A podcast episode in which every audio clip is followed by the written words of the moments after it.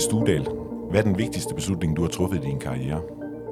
Jeg har været så heldig at være i tre meget transformative virksomheder i min erhvervslivskarriere, og, og jeg må zoome ind på en beslutning af mange, og det er nok købet af Stofa i 2013, da jeg var i, i Nordisk koncernen, hvor jeg ligesom besluttede med mig selv, at øh, nu vil jeg simpelthen byde markedsleden til DC op til dans, og, og jeg var træt af at være nummer 3, 4 og 5. Nu skulle jeg være to og så efterfølgende være etter. Så det var en kæmpe beslutning med meget høj grad af risikovillighed. Du lytter til Ledelse med Vilje, en podcast fra lederstof.dk, hvor du møder nogle af Danmarks mest inspirerende og mest markante ledere til en samtale om deres livs vigtigste beslutninger. Din vært på programmet er Anders Vass, chefredaktør på lederstof.dk. Dagens gæst er Nils Duedal. Han har en imponerende karriere bag sig som leder i blandt andet Lego og TDC. I dag er han administrerende direktør i energiselskabet Nordlys. Niels Udal, hvad karakteriserer dig som leder? Øh, jeg er et ambitiøst menneske. Jeg stiller store krav til mig selv og sætter store mål. Øh, og også mål en gang imellem, der får min omgivelser til at måske endda ryste på hovedet og blive lidt usikre. Men jeg kan godt lide at skubbe mennesker ud over kanten, hvor vi bliver udfordret i alle vores konformiteter og, og bliver tvunget til at se tingene i et nyt perspektiv. Og så er jeg drevet af meget fællesskab. Jeg er vokset op i sådan en stærk grundvidiansk familie, hvor det med at stå sammen betyder noget. Så hvis der er noget, jeg virkeligheden hader, så er det silokultur i virksomheden. Altså når virksomheder bliver til superoptimerende enheder, og folk stempler ud af fællesskabet, det kan jeg slet ikke være i.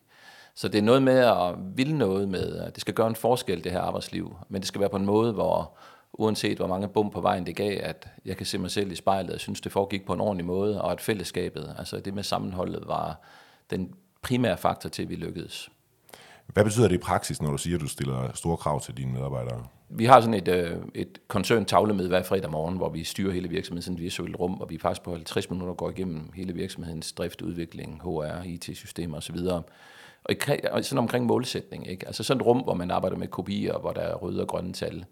Altså, det her det er ikke en kamp om grønne tal. En hver idiot kan jo lave grønne tal. Man kan jo bare sætte uambitiøse mål. Så mit tavlerum, der skal 60% af alle mål være røde hele tiden. Og så skal mine folk kunne hvile i, at de er røde. Og når de er røde, så er det fordi, vi har sat ambitiøse mål. Og vi stræber efter noget mere. Hvorimod, når det er grønt, så er det bare fordi, det skal være pænt. Og enhver kan lave pæne tal. Det er bare ikke enhver, der kan gøre en forskel. Så det her med at sige til en, øh, en divisionsdirektør, der gennem 5-6 måneder vedvarende er foran sit budget og er mørkegrøn, og sige, super godt, nu giver vi lige din mål øh, 15% op i anden halvår. Og så med det formål at sige, kan vide, om du kan tage den challenge og komme ud af det. Øh, det skubber selvfølgelig ved, hvis man så ikke når de 15% ekstra i anden halvår, man så skyldig i noget, eller man så ikke dygtig nok. Ej, det er man ikke.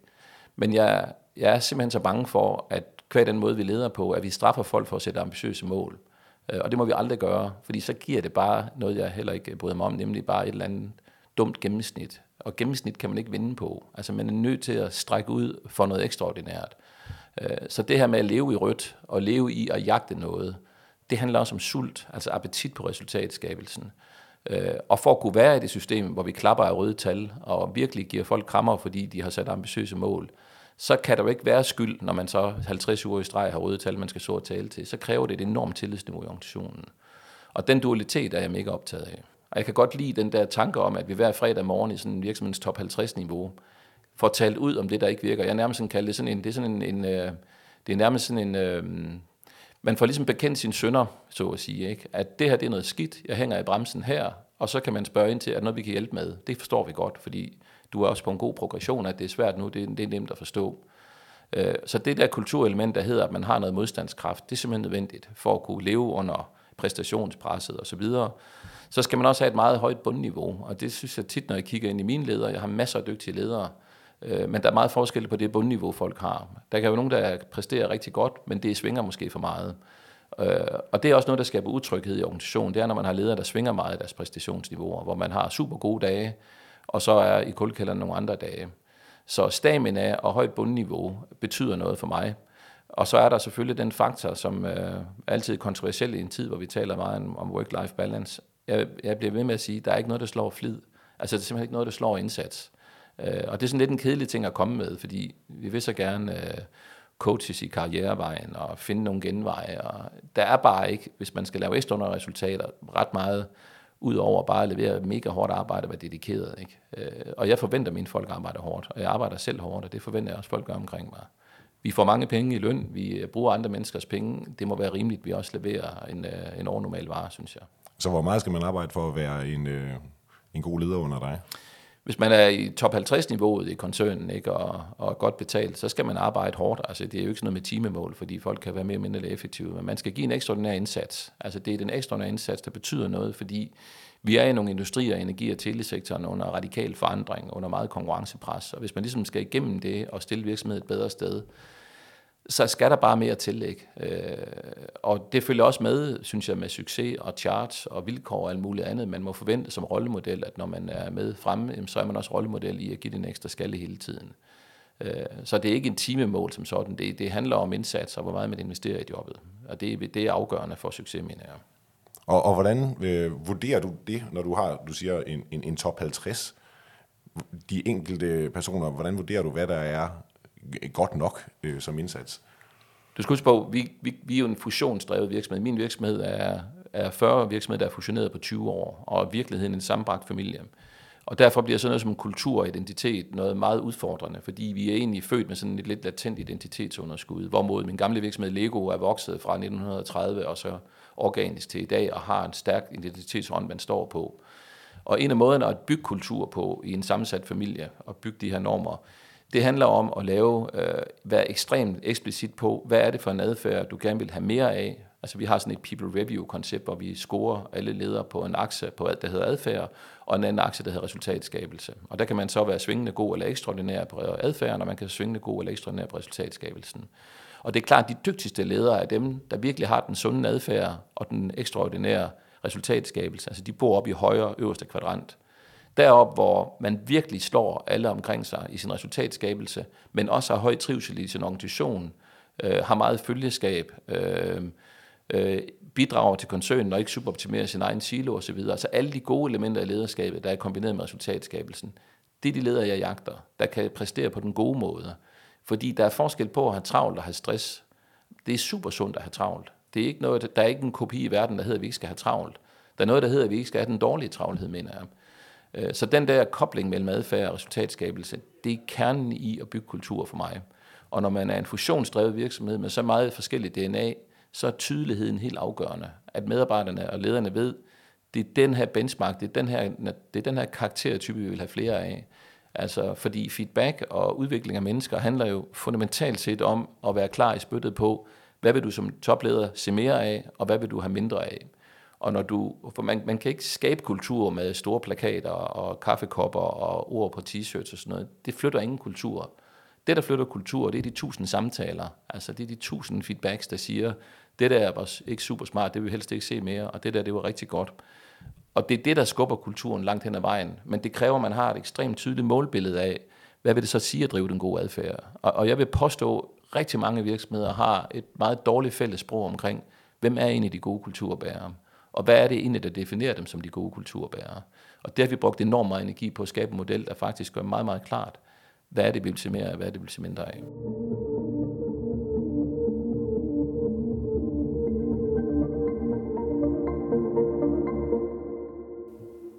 Det har jo ledelse med vilje, og vi taler om de største beslutninger i din karriere, så lad os øh, springe til, øh, til dem. Du har selv været øh, ham, der udpegede dem. Den første, det er øh, for en del år siden efterhånden.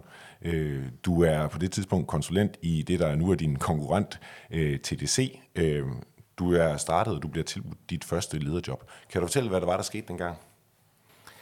Det var en enormt spændende tid i TDC der i midt starten af 90'erne, hvor øh, virksomheden var blevet privatiseret. Den havde været statslig ejet, og de fire gamle stamselskaber blev til, til Danmark. Og så pludselig øh, bliver virksomheden solgt til nogle amerikanere og, og bliver ramt af en enorm kommercialiseringsbølge der i midt-90'erne. Der. Der, der dukkede jeg så op i virksomheden der stort set samme uger, hvor virksomheden blev øh, opkøbt af, af Meritech, som det hed, og, og, og gik øh, mere og blev en fuldstændig kommersiel spiller, baseret på en ret gammel statslig monopolkultur i virkeligheden.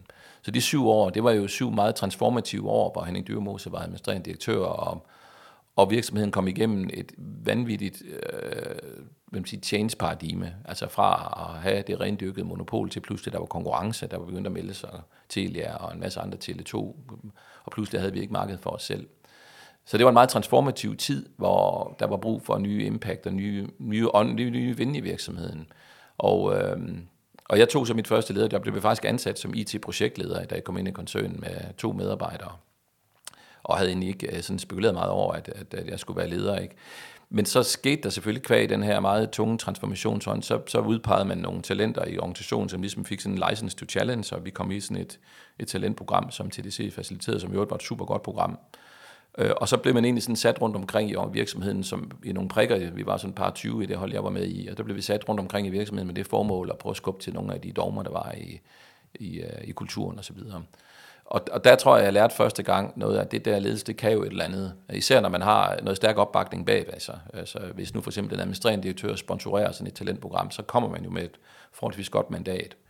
Øh, og der smagte jeg første gang på den der overgang fra at være specialist, var jeg var faktisk mere tung IT-specialist, til at være, øh, fik mit første lederjob, og det synes jeg var grænseoverskridende at træde over den kant øh, dengang.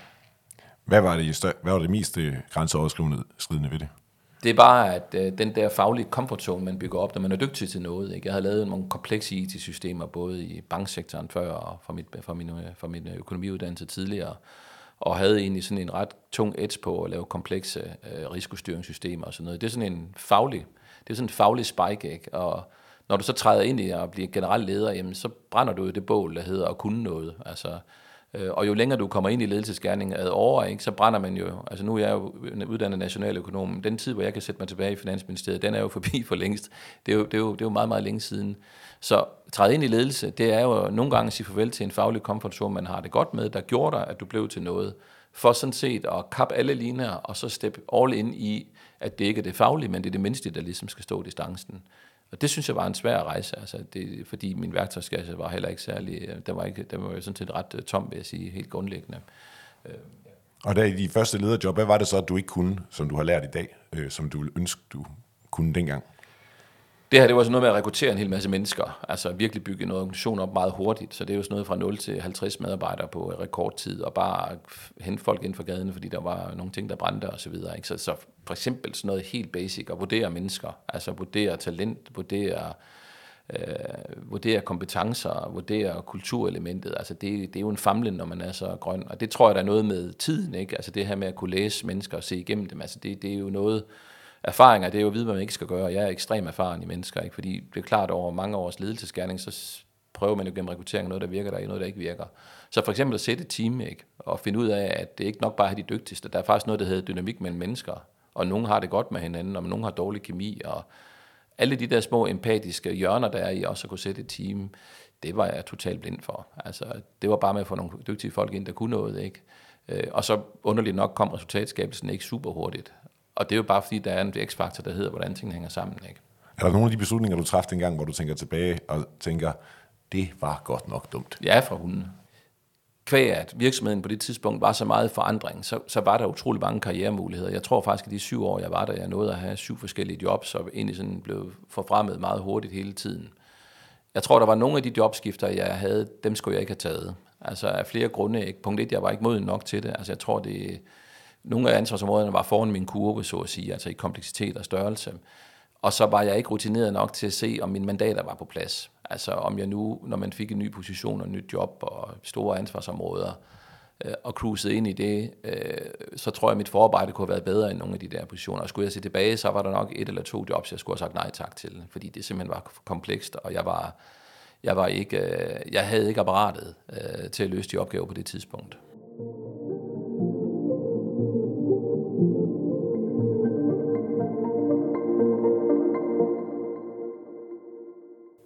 Her i Ledelse med Vilje bærer vi altid vores øh, hovedpersoner om at tage en ting med, noget som øh, siger noget om dem øh, som øh, leder og som menneske. Kan du fortælle og vise, hvad det er, du har med? Jeg har en øh, grøn arbejdsskjorte med, øh, og øh, du vil kunne se, at det ikke bare er en grøn arbejdsskjorte, den har faktisk et øh, logo på sig, og det er jo et øh, John Deere øh, logo. Og det er fordi, at, øh, at min store fritidspassion, det er at drive landbrug. Og øh, jeg kommer også ud af en landbrugsfamilie, øh, og driver et landbrug i Vejle, hvor jeg bor i dag og er meget passioneret omkring øh, det med at få ting til at gro, og, og køber også gårde op i min fritid. Så den der lyst til at udvikle min, øh, min virksomhed har jeg også i min fritid her. Så det er en John Deere skjorte, så jeg er meget stor og John, John Deere fan, som jeg jo mener er verdens bedste traktorer og, og leverandører til det globale landbrug. Jeg kan sige, øh, nu sidder jeg og kigger på dig, du sidder jo i en helt ulastig, fin øh, hvid øh, skjorte her, øh, og øh, John Deere-skjorten øh, er mere en, øh, en, en ternet grøn sag, som øh, ville se rigtig, rigtig godt ud op i en majtasker eller en kæmpe stor øh, traktor. Hvad er det, øh, landbruget giver dig? Jamen det er jo, det er jo lørdag morgen efter en mega hektisk uge at tage den der grønne skjort på og gå ud og møde øh, min familie, som er med til at drive mit landbrug, min far og min fætter og min bror og mine naboer. Det, det, er, en, det er en helt anden verden, altså hvor, hvor øh, den identitet i at være i landbruget, det, det, det kommer også tilbage fra min familie. Altså, min farmor og farfar køber en ejendom i Vejle, som jeg selv har i dag, også øh, tilbage efter 2. verdenskrig, og, og øh, kommer til at præge min barndom meget, især min farfar, som er sådan en meget øh, stærk mand, og brød mange sociale skæld, blev født i sin lille husmandssted med 12 børn, og måtte flytte hjemmefra, da han var 8 år, og formår så sammen med min farmor at købe et lille husmandssted, og købe et større, og tis den her gård, som så blev vores familieejendom. Og den der stræben efter resultatskabelse, det var nok ikke et ord, han ville have brugt, øh, øh, det inspirerede mig meget, og det, det, det hvis man til syre ned i, når jeg taler om fællesskab i, på jobbet i dag, så er jeg formet af det her med at være en stor familie, hvor fællesskab betyder meget. Og, og jeg voksede op i en barndom, hvor det var decideret kriminelt ikke at være med. Altså, når der skulle laves noget, så var alle med. Og om man var 5 år eller 16 år, så bidrog alle. Og der blev faktisk ikke, altså blev faktisk set ned på dig, hvis man ikke var med øh, som en del af det her arbejdsfællesskab, fordi arbejdsfællesskaber er noget af det bedste, der findes. Altså det med at udrette noget sammen. Og det er, hvor man skal købe 5.000 handballer ind en dag på en mark, eller gøre noget andet i mit professionelle liv i dag, så ser jeg det egentlig med mange paralleller. Og, øhm, og landbruget, og på den måde, det har sine årstider, og den kontinuitet, der ligger i det. Øh, den måde, man løser problemer på, hvor man jo ikke lige ringer efter McKinsey, fordi det skal flyttes to dynger jord. Man løser problemerne, hvor de er, og det bliver den der jordnærhed i at afkomplicere tingene og se dem, som de er. Det er enormt værdifuldt, altså mentalt, fordi al den kompleksitet, der er i arbejdslivet, er jo også et eller andet niveau gift. Ikke? Altså, når ting bliver meget komplekst, så er det sådan en uendelig lykke af refleksioner, og hvordan bryder man dem og sover godt om natten. Der er det jo befriende at komme ud, hvor det, du står i, er noget, du bare skal løse, og der er ikke rigtig nogen, du kan ringe til. At du er on your own, udover at have nogle gode øh, medhjælpere osv., øh, så skal man bare gøre det. Og så er der noget med at være i naturens vold. Altså der er noget med, at du kan kigge op i, i himlen hver dag, du står op og drømmer om, at det regner, eller lade være med det. Men det nytter ikke noget. Der er ligesom nogle højere magter, der styrer øh, skæbnen i det her, vi arbejder med, og det er under den begrænsning, at du skal optimere det her. Øh, så det er sådan en sammenkog af arv og gæld og kultur og, og øh, følelsen af, at øh, da en af mine døtre gik med mig ud i marken en dag, øh, og sagde, spurgte mig, hvad, hvad, hvad, er det her, hvad er det her for noget for dig, far? Og så svarede jeg til hende, det er følelsen af at være lykkedes, siger jeg så. Så sådan med det hele, ja, egentlig med det hele.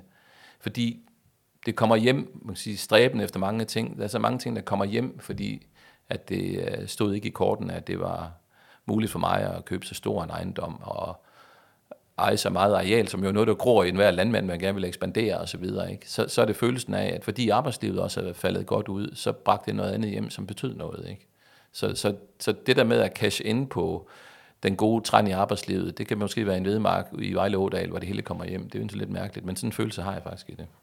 Men du øh, siger selv, at øh, flid og hårdt arbejde og det her travlt, det er noget af det, du lægger vægt på i dit, kan man sige, professionelle arbejdsliv i, øh, i Nordlys.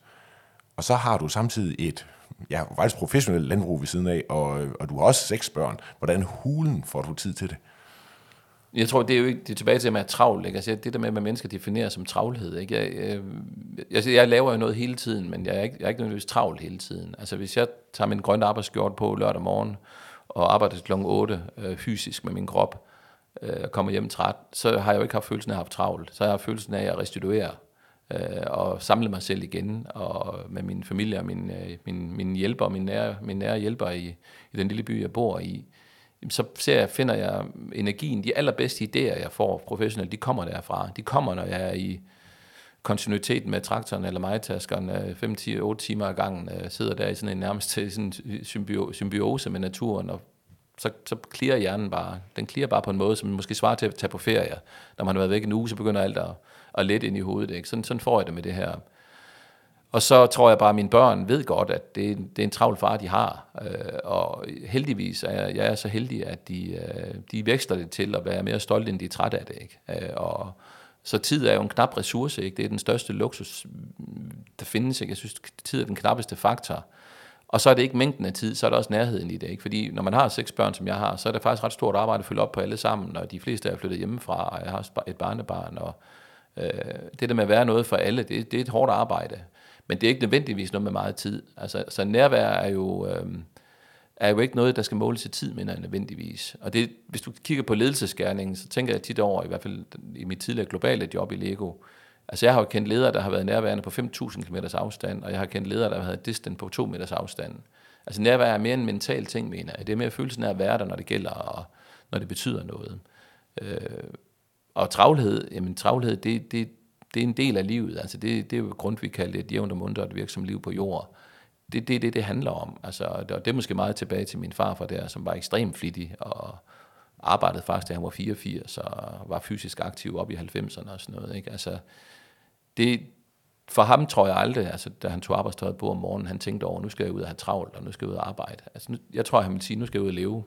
Fordi det er det, jeg gør, når jeg har travlt, når jeg er virksom. Ikke?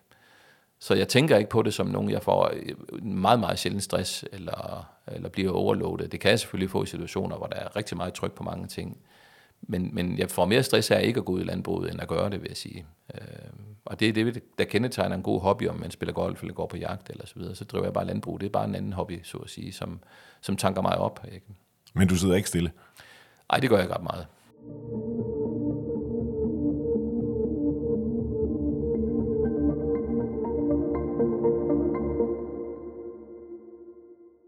Du nævnte selv Lego, og hvis vi skal tilbage til de øh, største beslutninger i din karriere, så en af dem, du har fremdraget, er, øh, mens du var der.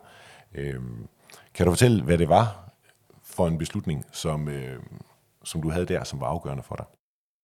Jeg kom til Lego i 2002 og forlod det i 2009, hvor jeg tiltrådte det job, jeg har i dag. Altså, det var jo syv meget transformative år i en fantastisk virksomhed, og sandheden er sådan, fra min barndom, øh, udover at øh, det meste af min familie bor i Vejle, så voksede jeg faktisk op i Vestjylland, fordi mine forældre arbejdede der. Så sådan hele min barndom er jeg faktisk kørt igennem Bilund øh, fordi vi er fra turen hjemmefra til mine bedsteforældre.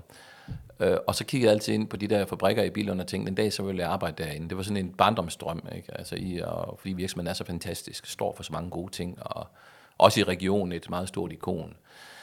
Og i 2002, der cruiser virksomheden jo ind i ret hurtigt ind i nogle store problemer, øh, især 3 og 4, hvor der er nogle store underskud i virksomheden. Og jeg kommer ind i et job, øh, hvor jo Henrik Poulsen, som var tidligere Ørsted-chef ansatte mig. Han var i Lego på det tidspunkt, og øhm, fik et job, hvor jeg blev ansvarlig for engineering, altså en hel række, nogle hundrede ingeniører, der sad og konstruerede klodserne og produktionsudstyret. Og det er jo ikke normalt, når man sætter nationaløkonom til at styre sådan en engineeringafdeling, men det var sådan et behov for noget forandring og noget change, og det, jeg havde med mig fra TDC, var meget change-agendaen. Øh, Øh, og så blev jeg global indkøbsdirektør, da det sådan spidsede meget til, at vi skulle have mange besparelser hjem.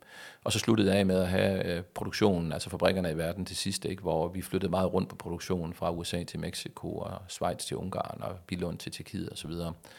så det var nogle ekstrem øh, år, hvor jeg vil sige, et studie i, hvor meget man kan få til at, forandre, få til at ske, når man bare vil. Altså, fordi det var jo en meget stærk brændende platform, virksomheden stod på på det tidspunkt, hvor ligesom alle hellige køer bliver væltet, nu, nu, er der bare, nu skal vi bare gøre noget ekstraordinært for ligesom at få virksomheden rettet op igen. Og det, det var nok den tid i mit liv, jeg lærte allermest som leder. Både fordi det var globalt, altså med mange kulturer i mange tidszoner, og fordi der bare ikke var nogen tid.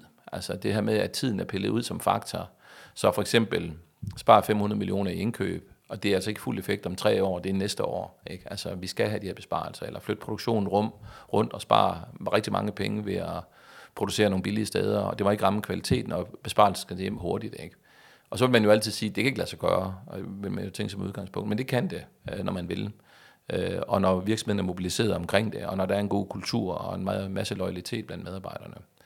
Så de syv år var en fantastisk periode i studiet i forandring, øh, i, sådan i en højere potens, end jeg har set før.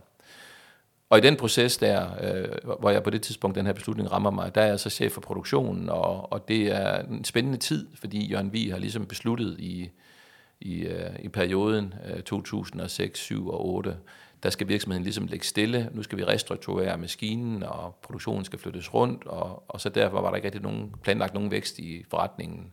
Han kaldte strategien for shared vision på det tidspunkt, at var ligesom det, der lå for, at nu bygger vi motoren om, og så lader vi være med at vokse, mens vi gør det så skete der simpelthen det midt i omflytningen, hvor alle produktionslinjer faktisk var op på en lastbil og stå og blev flyttet rundt omkring i hele verden, at efterspørgselen simpelthen ramte os som en dynamo ikke, i, jeg tror det var 2007, ikke, hvor det virkelig begynder at ramme os hårdt. Ikke? Og øhm, hvad gør man så som produktionsdirektør, når alt, hvad du har af pakke- og montageudstyr, er ved at blive flyttet fra et land til et andet, og man skal lære tusindvis af nye medarbejdere op og afskede tusindvis den anden ende, og og så sådan hører bare, jamen, øh, og så tror jeg faktisk, i det år, hvor vi havde alle maskinerne op på en lastbil, der steg salget 30 procent, hvor det var planlagt at ligge flat. Så på toppen af en meget, meget øh, udfordrende transformation, vi var i gang med, så kom lige det her efterspørgsel ind oveni, som hvor man sagde, hvis det ikke var svært i forvejen, så blev det sværere. Ikke? Øh, og jeg tror, det der med, og, og da jeg så sad med, med meget af kapaciteten, ikke, så, så var det sådan nærmest, jamen, øh, og sige ja til dem, det prøver vi sgu at jagte her. Altså ja, lad os prøve at købe noget mere isenkram. Altså evidentligt, så skal vi have nogle flere maskiner og nogle flere folk og så videre. Ikke? Og, og det kunne lige så godt være, at jeg havde sagt, prøv at høre, ikke på mit skifte der, fordi det kan, det kan gå vildt galt. Altså, altså Legos kvalitet er jo ikke noget, man spiller med. Det er jo noget meget, meget dyrebart. Så det er jo ikke nok bare at producere, det skal også være den rigtige Lego-kvalitet, så noget brandet og familien kan leve med. Så det er jo en enorm risiko at sige, alright, så lad os jagte 30% ekstra go for it, og så bare kaste sig ud i det. Øh, og det var der sådan lidt dødsangstagtigt øh, at sige, yes, det gør vi. Øh, da jeg blev spurgt, om det var muligt. og øh, jeg skal også sige, at jeg fik alle de penge, der skulle bruges til det. Det, det var ikke noget pjat i det vel. Men det, det er klart, den skillevej, der var med, hvor jeg tænkte mig selv, det her det er enten at være med til, at det hele lykkes, eller være den, der ultimativt kan lægge det hele i graven nærmest ikke. Fordi øh, det er altså ikke noget, man spøger med det her. Det er store kræfter og 75 års historie, som jeg jo beundrer meget, og en institution, jeg beundrer meget. Øh, så det synes jeg var en virkelig skillevej der, ikke? Og jeg kunne lige så godt have sagt, prøv at finde en anden, fordi det er sgu over mig det der. Jeg, I må nok hellere finde en anden. Men vi gjorde det, og, og vi trak igennem, og det var ikke mig, det var hele virksomheden, og et fællesskab, der var helt fantastisk. Og komme ud på den anden side med en resultatskabelse, der bare derfor accelererede til også det, I kan se i dag, som jo er en fantastisk historie. Ikke? Men, men for at kigge tilbage i den tid der, hvor jeg vil sådan kalde det sådan en undtagelsesledelse indimellem, ikke? Altså hvor grænserne for, hvad mennesker kan, og hvad man kan få til at ske, skubbede sig til et niveau, øh, som også stadig inspirerer mig den dag i dag. Altså det her med at møde mennesker med en dagligdag, der siger, det kan vi ikke. Åh, oh, come on, det kan vi godt. Øh, prøv at høre, vi fik en mand på måneden i 60'erne, vi, vi kan sgu nok godt det her, ikke? Altså, øh, det, det, var, det, var en lærer, det var en læring af det, men det var også en læring i, at det kunne lige så godt være gået galt. Altså. Du er jo øh, virkelig forankret der i det sydlige Jylland og omkring Bilund også. Du er med i beslutningen om at lukke en masse arbejdspladser i Bilund for at sende dem til Tjekkiet. Jeg har været med til at eksekvere det, ja. ja. Hvad er dine tanker om det? Jamen, det var en, øh, det var en øh, udfordrende tid, ikke, hvor virksomheden var presset, og øh, Øh, heldigvis så gik det ikke sådan, men det var faktisk sådan, at øh, med de 1000 timeløn, der var i Bilund på det tidspunkt, der, at, øh, at Jørgen Vier og jeg stod på podiet og meddelte dem, at stort set alle skulle væk i løbet af en årrække.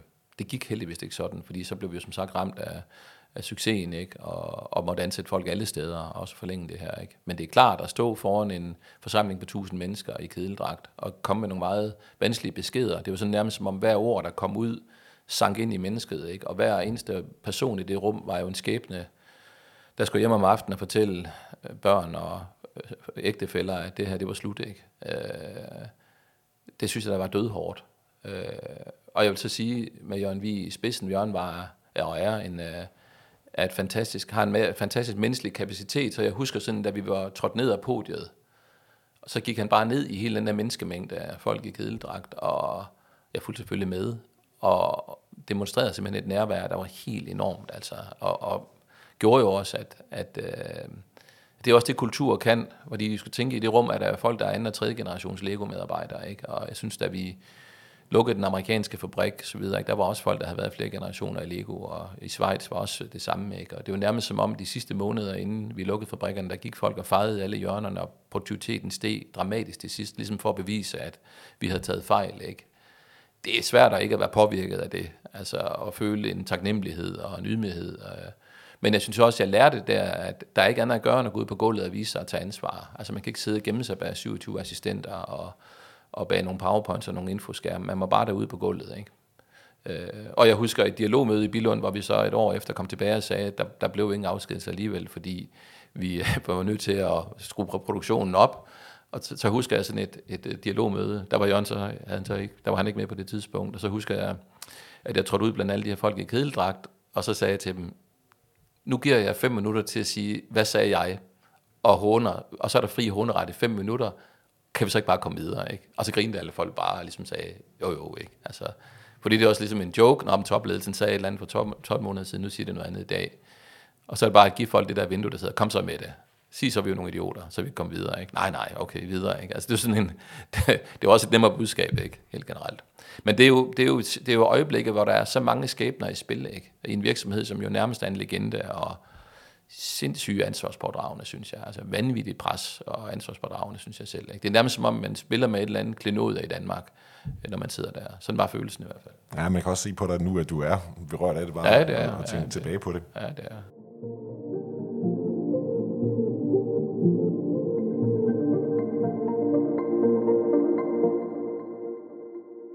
Øh, den, øh, den tredje beslutning, øh, vi skal tale om i dag, den tænker jeg, den har været igennem måske øh, lidt mere analyse. Øh, det er øh, dengang øh, du øh, gennemfører opkøbet af Stofa.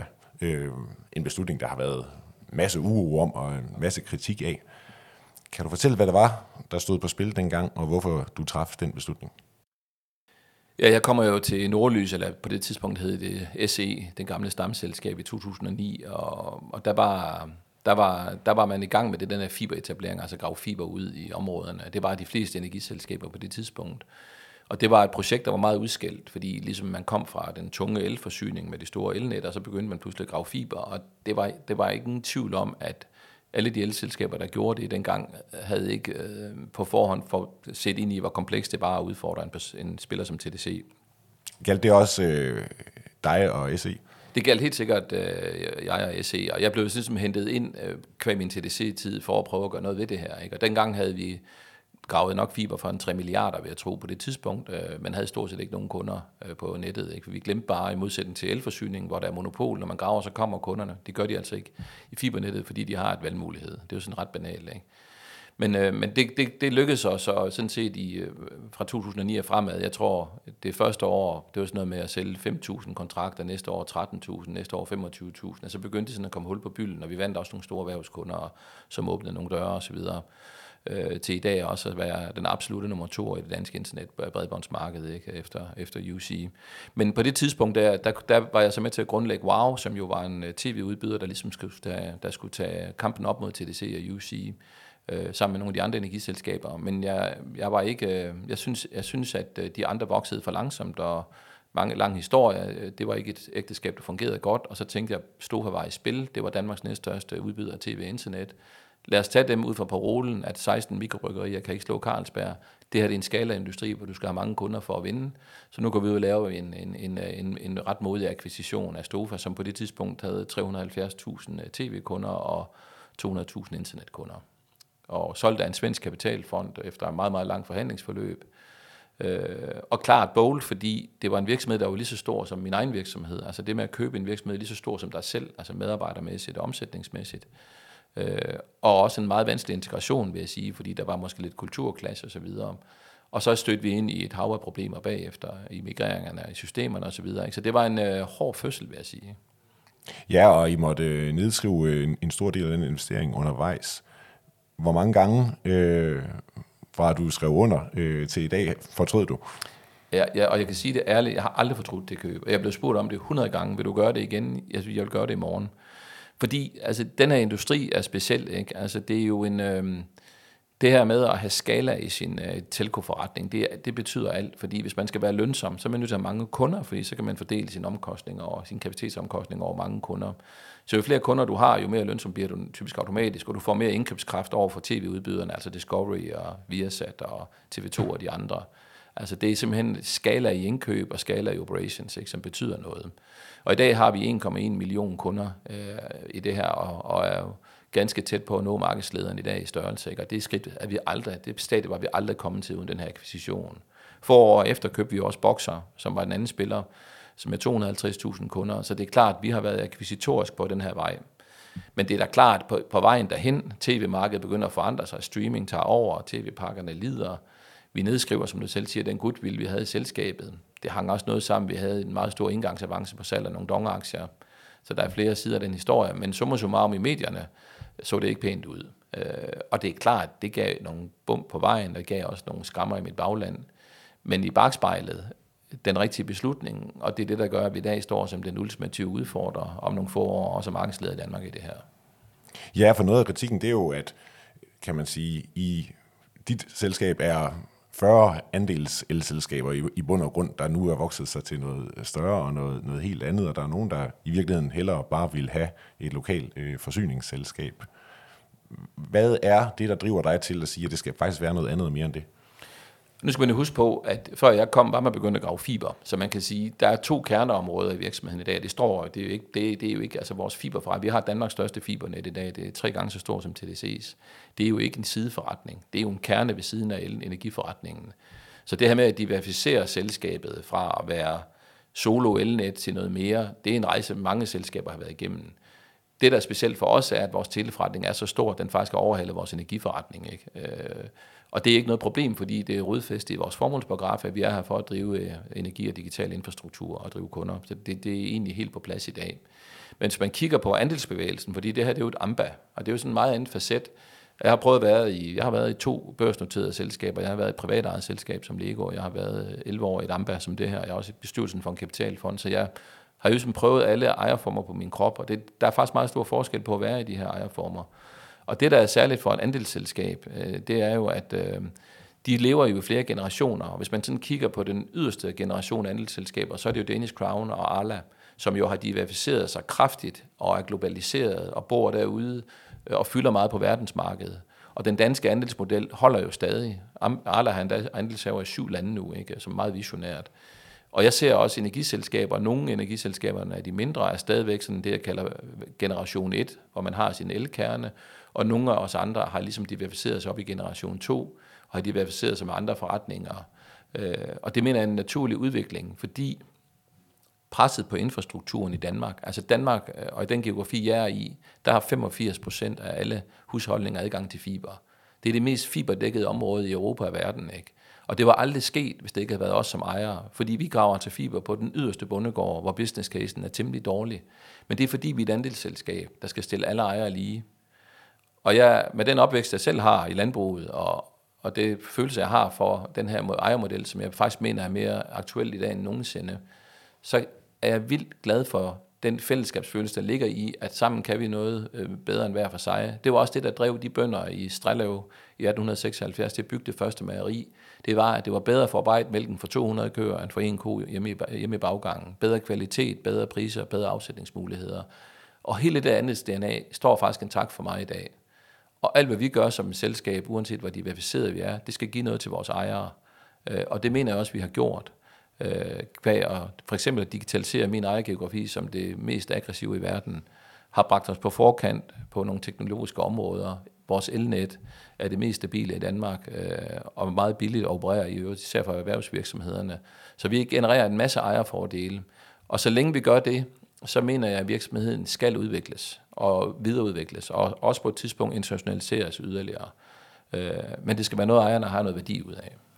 Det bringer os naturligt videre til det, vi plejer at runde af med i øh, ledelse med vilje, som er de største beslutninger, du står over for fremover. Hvad, hvad er de, som du ser det?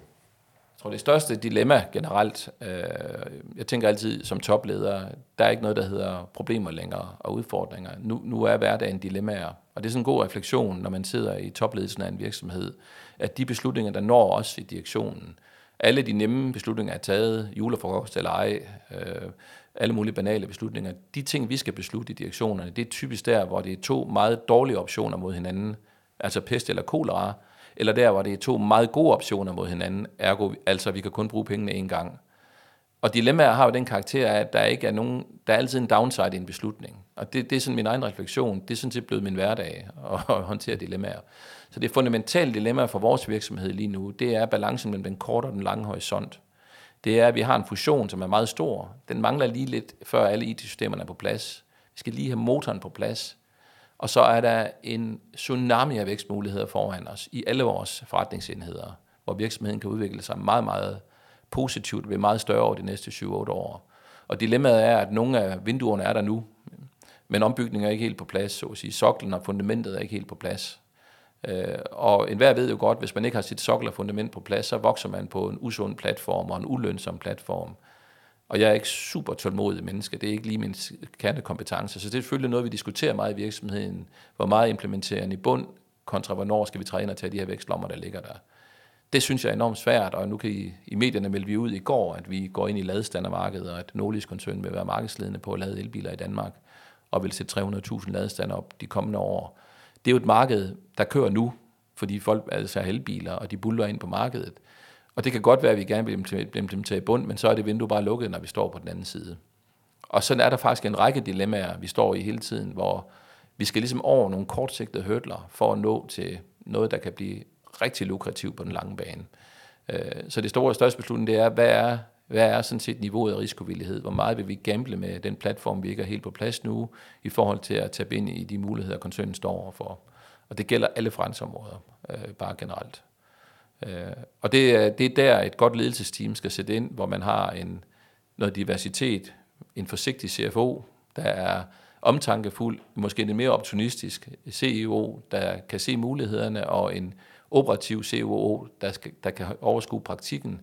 Og summen af et team, hvor, hvor vi har opportunisme, forsigtighed, øh, risikovillighed og, og det modsatte samlet, det giver de gode beslutninger. Det er der, man finder balancen. Niels Studal, administrerende direktør i Nordlys. Tak fordi du vil være med i Ledelse med Vilje. Selv tak. Du har lyttet til Ledelse med Vilje, en podcast fra lederstof.dk. Du kan abonnere på podcasten i din foretrukne podcast-app, og vi bliver glade, hvis du også giver os en anmeldelse og nogle stjerner med på vejen. Alle de topchefer, vi taler med i Ledelse med Vilje, deler deres bedste råd om ledelse inde på lederstof.dk. Så gå ind på sitet og få inspiration til, hvordan du selv bliver en bedre leder. Bag lederstof.dk står lederne, Danmarks største interessefællesskab for ledere.